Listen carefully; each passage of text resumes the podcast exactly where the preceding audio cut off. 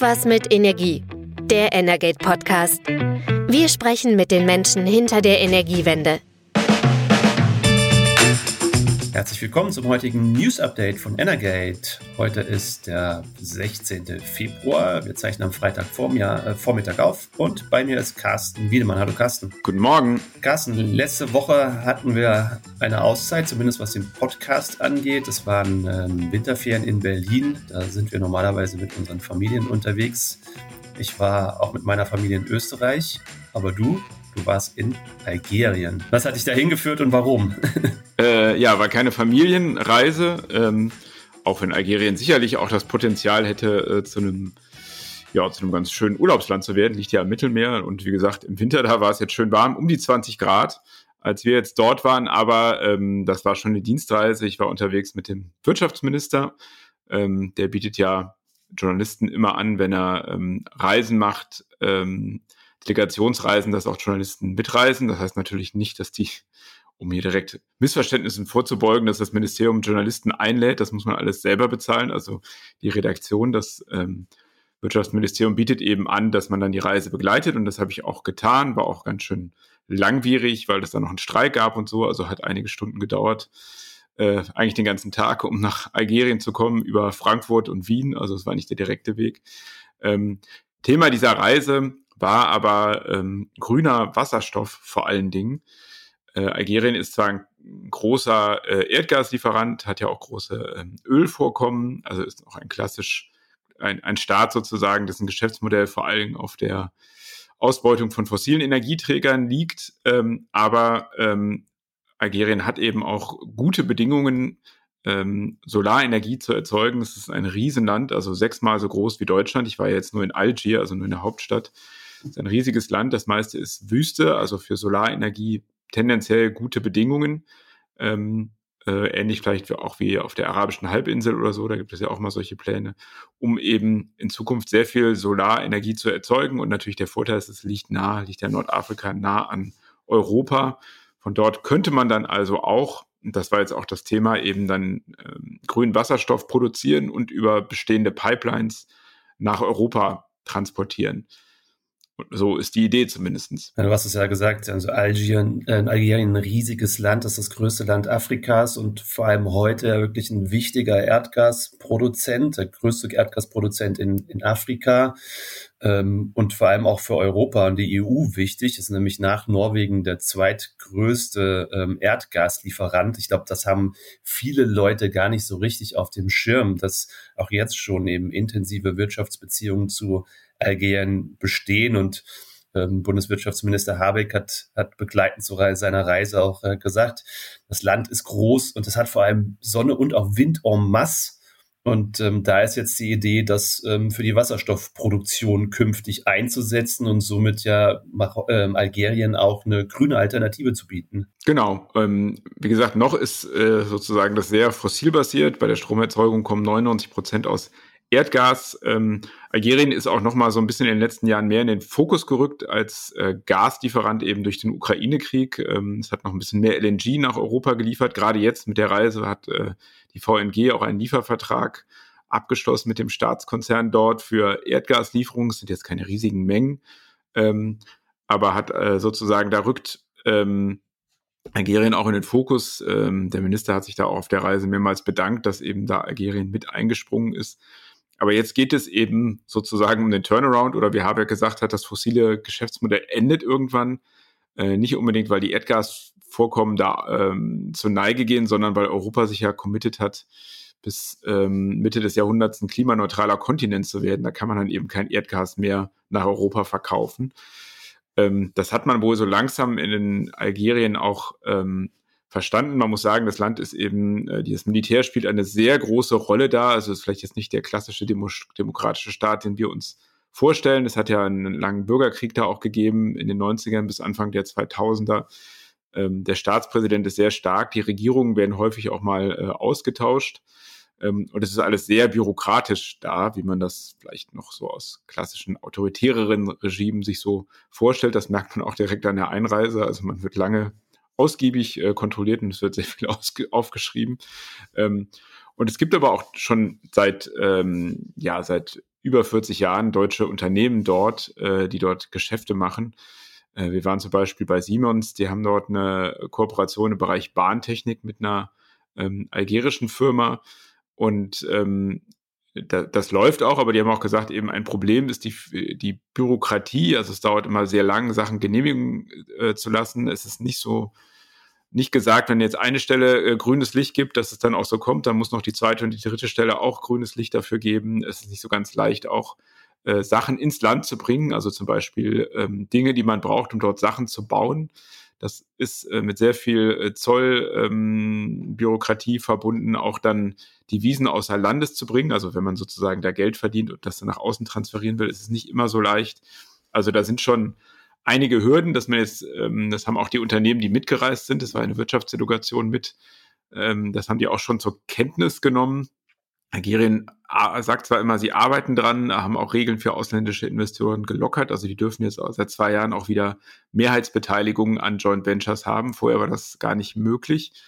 Ähm, aber es gibt eben Hürden und ähm, aus meiner Sicht die größte ist sicherlich, dass man zwar jetzt sagt, ja, Solarenergie, ähm, das ist eine keine Alternative sein. Es gibt auch eine Wasserstoffstrategie dort, ähm, die die Regierung sich gegeben hat. Aber ähm, installierte Leistung liegt bei einem halben, ähm, halben Gigawatt äh, an Solarenergie. Und es gibt schon seit Anfang der 2000er dort Pläne, die Solarenergie auszubauen. Klar, die Bedingungen sind ja sehr günstig. Aber ähm, also da ist so viel installiert, wie in, allein im Januar in Deutschland ans Netz gegangen äh, ist. Und äh, das Ziel ist jetzt bis 2035 15 1000 Megawatt, also 15 Gigawatt zu installieren in dem Land. Das ist das Regierungsziel. Das ist das, was Deutschland im vergangenen Jahr allein zugebaut hat an Solarenergie und mit deutlich schlechteren Einspeis ähm, Einstrahlungsbedingungen. Da, da ist halt noch ein langer Weg. Ähm, das heißt, der erste Schritt müsste erstmal sein, dort wirklich Solarenergie in großer Stückzahl zu installieren. Dann gibt es da aber auch Vorgaben. Eigentlich wollen dann die, will die algerische Regierung auch nicht unbedingt, dass es aus Importen kommt, sondern will dann auch, dass dort vor Ort produziert wird. Das kann man ja auch verstehen. Das will man hier ja auch. Also die sind natürlich an Diversifizierung interessiert. Die Wirtschaft ist eben sehr fossillastig da. Ähm, das muss man aus dem Weg schaffen. Und wenn es dann um den grünen Wasserstoff geht, ähm, muss man natürlich auch sagen, Algerien ist jetzt kein wasserreiches Land. Also man müsste dann natürlich auch für die Elektrolyse Wasser aus Meer äh, Wasserentsalzung gewinnen. Das kostet natürlich auch noch mal was. Ist alles möglich, aber das heißt halt, äh, es ist schon ein, ein langer Prozess. Es gab jetzt erstmal im Rahmen der Reise so ein Kooperationsabkommen. Da soll dann mit Hilfe der ähm, KfW so ein erstes Pilotprojekt für die ähm, Elektrolyse, Wasserstoffelektrolyse, also für grünen Wasserstoff entstehen. Man will sich dann auch weiter austauschen und ähm, genau, da müsste man jetzt auch nochmal gucken, wie das mit dem Abtransport ist. Ähm, es gibt eine Gaspipeline oder zwei. Eine ist die Medgas, die führt nach Spanien, aber Spanien und Algerien äh, haben nicht so gute Beziehungen. Das liegt äh, am Thema Westsahara und äh, Marokko. Das ist eine umstrittene Region, ähm, ähm, die Marokko für sich beansprucht, aber ähm, Algerien erkennt da die sozusagen die Polisario-Bewegung, das sind die, die die Unabhängigkeit der Westsahara-Region wollen, an. Also die, zwischen Marokko und Algerien herrscht Eiszeit, da fährt nicht mal mehr ein Zug über die Grenze, kein Flugzeug, gar nichts. Das ist natürlich auch nicht so praktisch, wenn man regionale Entwickeln machen will. Also diese Pipeline nach Spanien ist wohl erstmal nicht, die Gaspipeline nicht die, die man nutzen will, sondern es geht um die, den Umbau der Transmet-Pipeline und die führt über von Marokko, äh, von Algerien über Marokko, Sizilien, ähm, dann italienisches Festland über Österreich in den in den süddeutschen Raum. Von Algerien über Tunesien ja. nach Sizilien, ne? Genau. genau du hast gerade aus Versehen Marokko gesagt. Ja, genau, nee, umgekehrt. Zur Klarstellung, genau. Ja, genau. Also ähm, da geht die lang, hat ungefähr eine Länge von dreieinhalbtausend Kilometer und soll, die soll Teil werden des südlichen H2-Korridors der EU. Ähm, ist auch schon auf der Liste der PCI, also Projects of Common Interest, aufgenommen. Das heißt, äh, es gibt da auch die Möglichkeit, das über europäische Mittel co zu finanzieren. Es kostet, glaube ich, knapp 4 Milliarden Euro, diese Pipeline, so ist der Plan, umzurüsten. Also ein großer Teil kann weiter verwandt werden, der Infrastruktur, ein bisschen müsste zugebaut werden. Da sind aber viele Unternehmen beteiligt, also die SA, die SNAM in Italien, in Österreich, die TAG und die Gas Connect Austria in Deutschland, Bayernetz und dann natürlich auf algerischer Seite die Staatsunternehmen. Ähm, da sind schon noch einige Meter zu nehmen. Äh, da soll es jetzt weitere Treffen geben in diesem Jahr. Da ist das äh, Wirtschaftsministerium dran. Ähm, da muss man eben sehen, wie das da weitergeht. Auch war da jetzt am Rande der Reise zu hören, naja, vielleicht könnte Algerien auch mal, die Regierung hat da auch über einen direkten Durchstrich gesprochen, also von Algerien nach Sizilien ohne Tunesien. Das heißt, da ist man sich wohl auch nicht immer so ganz grün. Ob das dann dadurch schneller geht, ist auch so die Frage. Ähm, also man kann jetzt nicht sagen, dass da äh, sofort ab nächste Woche Wasserstoff von da kommt. Das Interesse der Bundesregierung, vielleicht um das auch nochmal zu sagen, ist eben, dass man ähm, ja in Deutschland wir das Wasserstoffkernnetz haben, aber gerade im süddeutschen Raum kann, äh, gibt es da, äh, könnte es da sozusagen eine Unterversorgung gehen, weil der meiste Wasserstoff ähm, ja im Norden erzeugt werden wird in Deutschland oder halt auch dort anlandet über die ähm, Importterminals. Und im Süden braucht man eben auch noch Wasserstoffquellen und da würde eben diese Route über Algerien äh, nach Süddeutschland ähm, da könnten schon größere Mengen ankommen, auch relativ günstig eben. Der Pipeline-Transport ist ja relativ günstig und eben an der, die Produktionsbedingungen sind eben in Algerien auch günstig. Also das wäre halt eine wirklich ähm, gute Alternative und deswegen ist das Wirtschaftsministerium da auch so anderes ähm, interessiert, weil ja man weiß, 50 bis 70 Prozent des Wasserstoffbedarfs in Deutschland der wird eben über Importe kommen müssen. Also im Prinzip, ja, die Voraussetzungen sind da. Es ist, es ist eine Idee, die absolut sinnvoll erscheint, gerade auch, weil die Infrastruktur jetzt schon da ist. Aber ich meine, du hast es ja auch gesagt, die Produktion vor Ort ist eben bei Weitem noch nicht da. Das wird noch viele, viele Jahre dauern. Gleichzeitig ist natürlich auch ein Problem, dass Algerien politisch eben kein kein ähm, unkompliziertes Land ist. Du hast gesagt, die Firmen haben berichtet, dass es auch nicht einfach ist, Waren zu, zu, zu, zu importieren, nach Algerien ins Land zu bringen. Es ist, glaube ich, auch nicht ganz üblich, dass Journalisten überhaupt nach Algerien einreisen dürfen. Denn es gab zwar im Jahr 2019 auch ähm, im Rahmen des arabischen Frühlings eine friedliche Revolution in, in Algerien. Der damalige Präsident musste, musste abtreten, aber die Situation hat sich dort nicht verbessert. Viele sagen sogar deutlich verschlechtert. Also Meinungsfreiheit, Pressefreiheit sind in Algerien massiv eingeschränkt. Ähm, es gibt ähm, umfangreiche Verhaftungen von, von Journalistinnen Journalisten, von Oppositionellen, von Menschenrechtlern. Also durchaus auch ein schwieriges Land, weil man verbindet ja auch immer die Hoffnung damit, äh, mit der Energiewende sich auch von ja, schwierigen Partnern auch ein Stück weit verabschieden zu können. Aber Algerien ist sicherlich absolut kein, kein unkomplizierter Partner, hat aber nun mal eben den Vorteil, den du angesprochen hast, riesige Fläche, gigantische Solarpotenziale und eben vielleicht auch gerade im Vergleich zu den Nachbarn eben auch schon eine vorhandene Infrastruktur, die genutzt werden könnte. Also ist auf jeden Fall ja, spannende, spannender Ausblick. Genau, also die Frage ist eben, wie jetzt dieser politische Wille, der schon auch beim Energieminister, dem algerischen, der war ja mehrmals mit dabei, schon erkennbar war. Und es war auch, das muss man sagen, äh, ein riesiger Medienrummel von algerischer Seite. Klar, du hast gesagt, es gibt da mit der Pressefreiheit, das ist da nicht so wie hier, aber es waren eben wirklich so viele Kameras habe ich selten gesehen bei Presseterminen für so ein verhältnismäßig weiches ähm, Dokument, was da verabschiedet wurde. Es war ja mehr so ein Memorandum of Understanding, also kein harter Vertrag. Äh, da war eben sehr großer Auflauf. Das heißt, die algerische Regierung hatte dann schon auch Interesse, das da eben im Land zu spielen, äh, das Thema. Aber wie ich erwähnt habe, ist es auch häufig mal so gewesen, das haben wir gehört, dass dann Minister auch mal schnell wieder verschwunden sind. Also jetzt nicht, nicht im Gefängnis oder so, die wurden auch schneller mal ausgetauscht. Äh, da muss man dann sehen, wie halt dieser Wille, letztendlich ist der Staatspräsident die entscheidende Institution, wie das dann da ähm, weitergeht. Der ist äh, in seiner Erfolgsbilanz so ein bisschen umstritten. Algerien wollte der den BRICS-Staaten beitreten, also dieses ähm, ja, man kann sagen, Bündnis gegen die klassischen westlichen Bündnisse, wenn man so will, also von Schwellenländern, aber da wurde Algerien eben nicht aufgenommen, was auch ein ziemlicher Affront wohl war und eine ziemliche Pleite für den Präsidenten.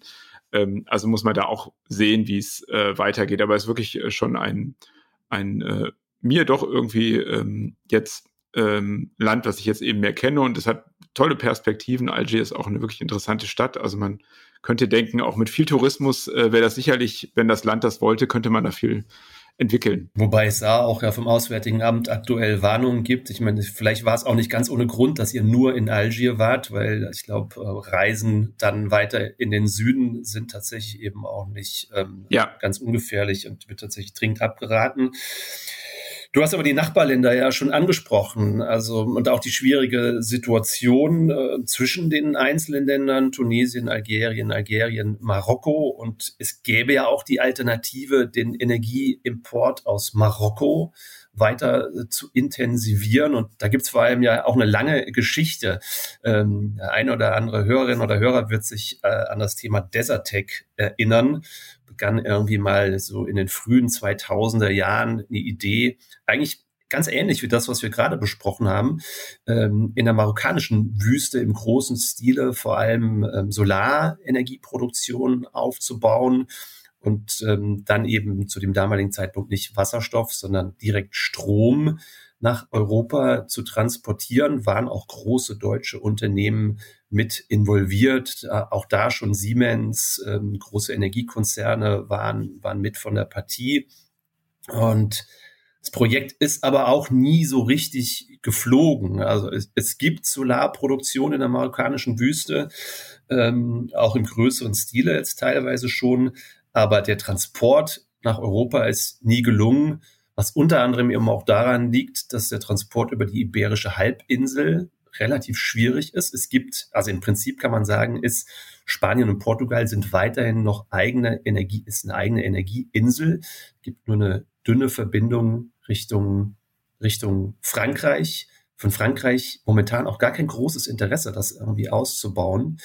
Und ähm, aber auch da war, glaube ich, auf deiner Delegationsreise jemand dabei, der auch ja, sozusagen von einer Neuauflage der Desertec-Idee gesprochen hat. Nicht dabei, aber sozusagen während ähm, ich unterwegs war, kamen da Infos, dass Desertec wohl doch auch noch, dass es das gibt sozusagen. Also die Idee ist noch nicht, noch nicht ganz gestorben. Ähm, es gibt ja auch andere Ideen, ähm, X-Links, das bezieht sich auch auf Marokko. Das ist äh, die Idee sozusagen, ähm, Solar-Windenergie in Marokko zu erzeugen und dann per Stromleitung, also nicht als Molekül, sondern als Elektron, ähm, durchs Meer dann nach Großbritannien zu legen. Also eine ähnliche Idee mit einem anderen Medium. Das Wirtschaftsministerium ist eben eher auf dem, ja, auf dem Trip, die sagen, nee, Molekültransport ist sinnvoller. Ähm, da gibt es ja auch schon die Infrastruktur jetzt bezogen auf Algerien. Ähm, aber diese Ideen sind, ähm, können wir gleich nochmal genauer drauf gucken, schon noch da. Und wenn man jetzt sich die die Wirtschaftsstruktur anguckt, da ist äh, Marokko wesentlich liberaler, hat auch schon mehr gemacht. Da gibt es ja auch schon Wasserstoffprojekte und Ideen dann da auch aus dem Wasserstoff vor Ort, äh, das für die Düngemittelproduktion zu nutzen. Also die haben natürlich ein Interesse, ihre eigene Industrie damit zu stärken. Das ist ja auch komplett verständlich. Ähm, da, wenn man jetzt sozusagen als Wettrennen das sehen würde zwischen Marokko und Algerien, ist wahrscheinlich äh, Marokko da einfach im Moment ein bisschen weiter, weil die Strukturen für Investoren da etwas besser sind, so meine Einschätzung. Du hast ja das Projekt X-Links angesprochen. Also da ist ja der, der deutliche Unterschied ist eben tatsächlich, dass das Kabel direkt durchs Meer verlegt werden soll.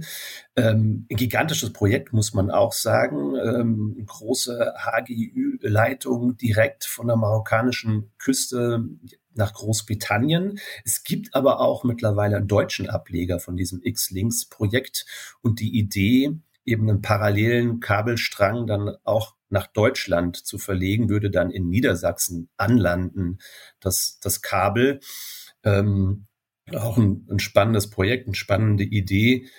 Trotzdem ist es ja momentan im Bundeswirtschaftsministerium, so wie du es gerade auch schon so gesagt hast, Vorrang hat momentan eigentlich ja, der Wasserstofftransport. Ähm, vermutlich auch nicht ganz unbegründet, denn im Rahmen seiner Reise hat äh, Bundeswirtschaftsminister Habeck auch das konkret mit der neuen Kraftwerksstrategie begründet. Auf die haben wir ja lange gewartet, ähm, eigentlich ja sogar viele Monate im Podcast hier auch schon mehrfach drüber gesprochen. Und wann kommt sie dann? Klar, genau in der Woche, in der wir nicht produziert haben. Aber gucken wir nochmal zurück auf die vorletzte Woche, denn es gab jetzt mittlerweile tatsächlich eine Verständigung, mal wieder zwischen SPD, Grünen und FDP, erstmal auf sozusagen auf der Chefbasis, äh, Kanzler Scholz, Wirtschaftsminister Habeck, Finanzminister Lindner. Ähm, hat man sich auf eine Kraftwerksstrategie verständigt. Ähm, Eckpunkte dazu hatte Bundeswirtschaftsminister Habeck ja schon im Sommer 2023 vorgelegt. Und jetzt gibt es im Prinzip ja eine abgespeckte Version davon, auf die sich die Minister und Kanzler verständigt haben. Genau, also im Prinzip könnte man auch sagen, man ist eigentlich wieder zurück auf Start gegangen, ohne über loszuziehen.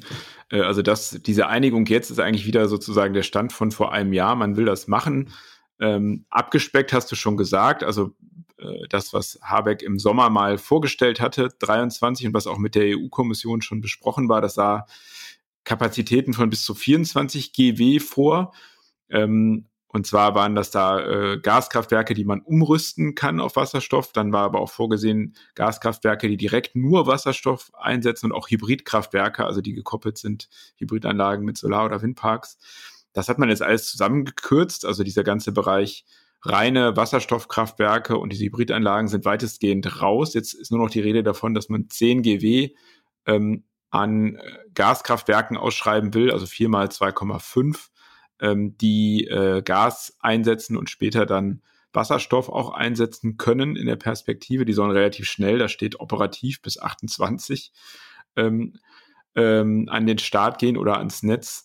Ähm, das Problem ist aber, man muss jetzt nochmal äh, ein Genehmigungsverfahren mit der EU äh, ansetzen. Das heißt, es dauert wieder Zeit. Außerdem äh, ist vorgesehen, dass das Ganze auch noch das sind ja jetzt nur Eckpunkte, die sind überhaupt nicht ausformuliert, das soll ausformuliert werden, dann soll es auch noch mit den äh, mit der Energiebranche konsultiert werden. Das heißt, da geht auch wieder Zeit. Ähm, Habeck geht aber weiter davon aus, dass in diesem Jahr schon die ersten 2,5 GW dann wahrscheinlich, also die erste Tranche ausgeschrieben werden kann. Ich habe da so ein bisschen meine Zweifel, weil doch noch sehr viele Punkte einfach offen sind. Was es kostet, kann auch noch keiner genau sagen. Da spielen eben verschiedene Parameter natürlich rein. Ähm, wie man eben Preise beispielsweise für Gas und Wasserstoff, wie die sich entwickeln, auch CO2-Preise. Also das ist sehr, da sind sehr viele Unsicherheiten drin, eben dieser, dieses Problem des zeitlichen Rahmens, ähm, was jetzt auch neu ist, und da werden sich auch die älteren Semester erinnern, dass es dann eben äh, einen Kapazitätsmechanismus geben soll später, an den das Ganze dann integriert wird. Also der soll dann parallel entwickelt werden. Also diese Idee, äh, Sigmar Gabriel hat das mal äh, Hartz IV für Kraftwerke genannt, also jetzt Bürgergeld für Kraftwerke. Also eben ein System, was eben das Vorhalten von Kraftwerksleistung, äh, die nicht mehr so viel benutzt wird, sondern nur in Zeiten, wo es eben knapp ist, äh, dass man eben für dieses Vorhalten auch ein Vergütungssystem schafft. Das gibt es auch schon in Belgien zum Beispiel, sowas. Ähm, das wird aber auch wieder eine Zeit dauern. Da gibt es zwar Konzepte von der Diskussion von vor 10, 15 Jahren, aber das muss man auch alles jetzt entwickeln. Ob das in dieser Legislatur klappt, kann man auch ein Fragezeichen dran machen. Ähm, also auch noch eine offene Flanke an, an der Stelle. Kosten hatte ich schon angesprochen.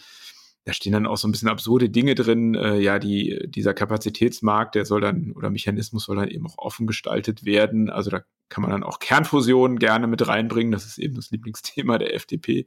Ob das so realistisch ist, ähm, äh, die Diskussion um CCS kommt auch wieder so ein bisschen hoch. Also CCS an Gaskraftwerken, nicht mehr an Kohlekraftwerken. Das hat Habeck nicht so ganz ausgeschlossen, dass man das ja auch machen könnte, um die CO2 neutral zu kriegen. Ist die Frage, ob da jemand sich wirklich mit beschäftigt, weil das sind natürlich zusätzliche Investmentkosten, die man da hätte, anstatt Wasserstoff einzusetzen und auch Genehmigungsverfahren.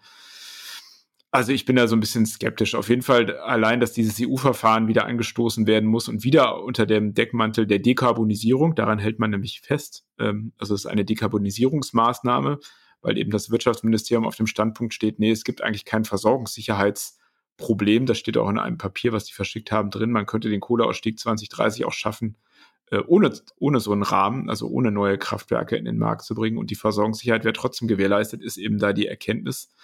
Ähm, klar, man kann dann immer argumentieren, am Ende entscheidet sowieso die BNetzA und ähm, wenn die Kraftwerke dann aus dem Markt gehen, aber in der Reserve bleiben, dann ist die Versorgungssicherheit gesichert und der Kohleausstieg findet irgendwie statt, aber irgendwie dann eben auch nicht. Wir haben ja hier schon darüber gesprochen, dass es sowohl aus der Branche als auch ja gerade von der FDP massive Kritik an den Plänen aus dem Bundeswirtschaftsministerium gab, kann man sagen, ja, das, was jetzt quasi vorliegt, ist auch ein, ein Stück weit dem Realismus angepasst. Also eigentlich ein zweistufiges Verfahren. Ne? Also diese die, die eigentliche das, die Idee, Kraftwerkskapazitäten auszuschreiben, zu auktionieren. Das ist deutlich geschrumpft. Da lag die ursprüngliche Idee vom Bundeswirtschaftsministerium mit 24.000 MW ja auch teilweise über dem, was, was der ein oder andere kompetente Marktbeobachter auch als, als Bedarf angesetzt hatte. Also Agora Energiewende zum Beispiel ging nur von 17.000 MW aus, die in der Dimension benötigt werden.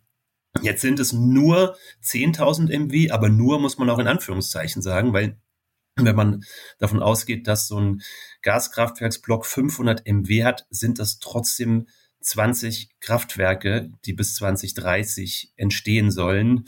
Ähm, und du hast ja gerade gesagt, naja, wenn es gut geht, wenn alles ideal läuft, ähm, dann könnte dieses Jahr die erste von vier Auktionen noch starten, also im Umfang von 2500 MW. Ähm, da wären dann aber ja trotzdem gerade mal noch fünf Jahre Zeit, und die nächsten Auktionen kommen dann und folgen erst danach. Also es ist zeitlich extrem eng. Insofern ist wahrscheinlich auch einfach eine größere Dimension als 10.000 MW auch nicht mehr realistisch. Selbst die 10.000 MW sind schon sehr, sehr ambitioniert. Und klar, es ist jetzt erstmal wieder nur ein Konzept. Es muss wieder von der EU beihilferechtlich geprüft werden. Jetzt ist es natürlich nur ein angepasster Plan, ein abgespeckter Plan. Ähm, die EU-Kommission hat einmal schon grünes Licht gegeben. Vielleicht kann man da auch auf ein beschleunigtes Verfahren hoffen. Aber die Kritik der FDP ist ja immer noch da, ähm, die eigentlich gar keine Kraftwerksstrategie wollte, sondern voll auf das Instrument Kapazitätsmarkt äh, setzt, ähm, wo es auch einen Wettbewerb unterschiedlicher Technologien gibt. Und es klingt ja durchaus auch so an, dass jetzt ähm, wenn in dieser Kraftwerkstrategie jetzt auch ähm, erwähnt wird, ähm, dass äh, sich die Bundesregierung dazu bekennt, auch die Kernfusion, die Forschung zur Kernfusion weiter zu fördern, dass man da schon Schritte auch auf die FDP zumacht, um, ähm, um da eine Zustimmung zu kriegen. Aber wir haben ja in den letzten Zeit oft verfolgt, wie unterschiedlich dann auch teilweise die Positionen der Fraktionen sein können. Und das, was auch Parteichef und Finanzminister Lindner dann ähm, mit seinen Kabinettskollegen beschließt, heißt noch lange nicht, dass das dann auch die Zustimmung der FDP-Fraktion im Bundestag kriegt. Also das dürfte noch eine heikle Phase werden. Und ähm, ja, und dann ist ja sozusagen die alternative Kapazitätsmarkt, wo auch andere Technologien eben noch mit, mit reinkommen sollen. Ist ja dann auch erst geplant. Ab 2028 wird zeitlich alles relativ eng, denn die Bundes nächste Bundestagswahl ist ja gar nicht mehr so fern. Genau, die ist ja schon äh, im nächsten Jahr und ähm, ja, wir können dann gespannt sein. Das Ganze soll auch noch ähm, integriert werden in die Diskussion um die oder in, in einer Reform des Strommarktdesigns. Darüber wird ja auch in der Plattform klimaneutrale ähm, Stromsysteme im Wirtschaftsministerium schon seit Anfang der Legislatur fast verhandelt. Da weiß man auch nicht so genau, was genau da passiert und wann da die nächsten Berichte kommen und ob da auch mal mehr passiert als Berichte. Ähm, da muss man das natürlich auch mitdenken da sind auf jeden Fall schon ähm, noch einige Aufgaben zu erledigen. Ja, wir haben selbst bei Energet auch zumindest in Berlin eine spannende Woche hinter uns. Wir sind nämlich umgezogen ähm, von unserem alten Standort in Moabit jetzt nach Mitte. Wir haben ein neues Büro, haben fleißig Kisten gepackt und ähm, Sachen ins neue Büro transportiert. Freuen wir uns drauf. Ähm, wird uns vielleicht auch der eine oder andere Hörer oder Hörerin auch irgendwann mal besuchen. Ähm, vielleicht gibt's auch mal eine kleine Eröffnungsfeier Soweit sind wir noch gar nicht gekommen. Wir haben noch nicht mal alle Kisten irgendwie ausgepackt. Nee. Werden wir vielleicht jetzt auch gar nicht so gut dazu kommen, nämlich nächste Woche ist ja die E-World, das große Energiebranchentreffen in, in Essen. Ähm, da werden wir dann auch unsere nächste Podcast-Folge aufzeichnen, nämlich am Donnerstag. Das ist der 22. Februar. Da sind wir live auf der Podcast-Bühne in Halle 4 der Messe Essen und zwischen 12 und 13 Uhr haben wir zwei sehr prominente Gäste, vor allem für zwei, wie ich finde, super spannende Themen. Nämlich einmal Susanne Fabri, das ist die Netzvorständin der Rheinenergie, ein großer Regionalversorger aus Köln und vor allem eben auch großer Netzbetreiber. Und mit ihr wollen wir über die Transformation der Verteilnetze reden und da ist ja auf jeden Fall jede Menge Musik drin, ähm, neue Anforderungen an die Stromverteilnetze. Wie geht es eigentlich weiter mit den Erdgasverteilnetzen und ähm, wo kommt vielleicht auch im, im, im Verteil Gasverteilnetz künftig der Wasserstoff rein? Und dann haben wir auch noch das riesige Thema Fernwärmeausbau. Und wer es bezahlt oder wie es finanziert wird wer es bezahlt, wie es gebaut wird, wie sieht es eigentlich mit der, mit der ähm, Akzeptanz aus. Eigentlich super spannende Themen, die wir sicherlich alle gar nicht in eine halbe Stunde reinkriegen, aber das wird sicherlich ein, ein sehr, sehr spannender Talk. Und im Anschluss äh, reden wir dann mit äh, Daniel Mercer, das ist ähm, Geschäftsführer von Storengy ein ähm, Gasspeicherbetreiber. Die Gasspeicherbetreiber sind so von ihren Namen her ja vielleicht so in der Allgemeinheit gar nicht so bekannt. Das sind ja eher unauffällige Unternehmen, aber auch da ähm, auf die kommt ne. Naja, es gab mal einen, der kam aus Russland, den kannte dann vielleicht der eine oder andere auch. genau, die, die, der war vielleicht dann so ein bisschen bekannt, aber trotzdem ja doch auch Unternehmen, die so ein bisschen unter dem Schirm laufen. Aber auch die haben ein super spannendes Thema, nämlich die Umrüstung der, der Erdgasspeicher künftig auf Wasserstoff, wenn dann vielleicht mal auch der Wasserstoff aus Algerien kommt. Mhm. Ähm, oder er kommt eben auf anderen Wegen nach Deutschland, was er ja definitiv muss. Und dann gibt es auch eine riesige Herausforderung, die bestehenden Erdgasspeicher einerseits umzurüsten, ähm, da gibt es große Herausforderungen, weil sich dann auch die Kapazitätsfrage verändert. Es lässt sich in einem äh, Wasserstoffspeicher eben nicht so viel ähm, Gasmenge einspeichern wie in den Erdgasspeicher. Also das wird auch sicherlich ein sehr, sehr spannender Talk. Wir machen nochmal Werbung. Donnerstag, 22. Februar zwischen 12 und 13 Uhr in Halle 4 bei der Messe Essen kann man uns dann auch mal nicht mal live hören, sondern live sehen. Das ist der letzte Tag der E-World, der Donnerstag. Ja, da ist immer schon so ein bisschen weniger los in den Hallen. Wir freuen uns aber auf jeden Fall, wenn wir da auch ein bisschen Live-Publikum vor Ort haben. Genau. Die Bühne ist noch nicht abgebaut, glaube ich, sondern die steht noch, die Bühne. Die Bühne steht noch. Und wir haben auch noch, glaube ich, ein paar Tickets ähm, zu verschenken. Carsten, das können wir diese Woche noch mal in die Show Notes reinschreiben. Ja, Genau, ähm, machen wir. Wer noch kein Ticket hat, aber trotzdem interessiert ist, ähm, am Donnerstag auf die E-World zu kommen nach Essen, ähm, der findet dazu bei uns einen Link in den Show Notes. Und mal gucken, ähm, unser Podcast-Producer Andreas Gebhardt von Gebhardt Media aus Köln, der ist nämlich mit seinem Podcast-Mobil auch ähm, auf der E-World. Ähm, und ja, da wollen wir mal gucken. Am Mittwoch ist das, ob wir spontan vielleicht einfach ähm, auch noch den einen oder anderen kleineren Podcast vor Ort machen. Wir haben dazu bisher jetzt noch keine, keine Gäste. Ähm, Wer aber vielleicht ein spannendes Thema hat, ein Interesse, kann sich auch gerne melden, können bei uns am Stand vorbeikommen, bei Energate. Wir sind in Halle 3 zu finden. Einfach mal vorbeikommen. Wir können ganz spontan in das Podcast mobil rübergehen, das vom Haupteingang steht und dort auch mal eine kleine Folge zu spannenden Themen aufnehmen werde ich vermutlich vorrangig die ein oder andere kleine Folge auch noch aufnehmen. Das heißt, nächste Woche steht ganz im Zeichen der E-World. Sonderwoche auch bei uns im Podcast zur E-World. Ich freue mich drauf. Alles klar, es wird interessant. Gut, Carsten, dann vielen Dank dir für diese Woche, vor allem ähm, für deinen ausführlichen Reisebericht. Das war hochinteressant, auch für mich zu hören.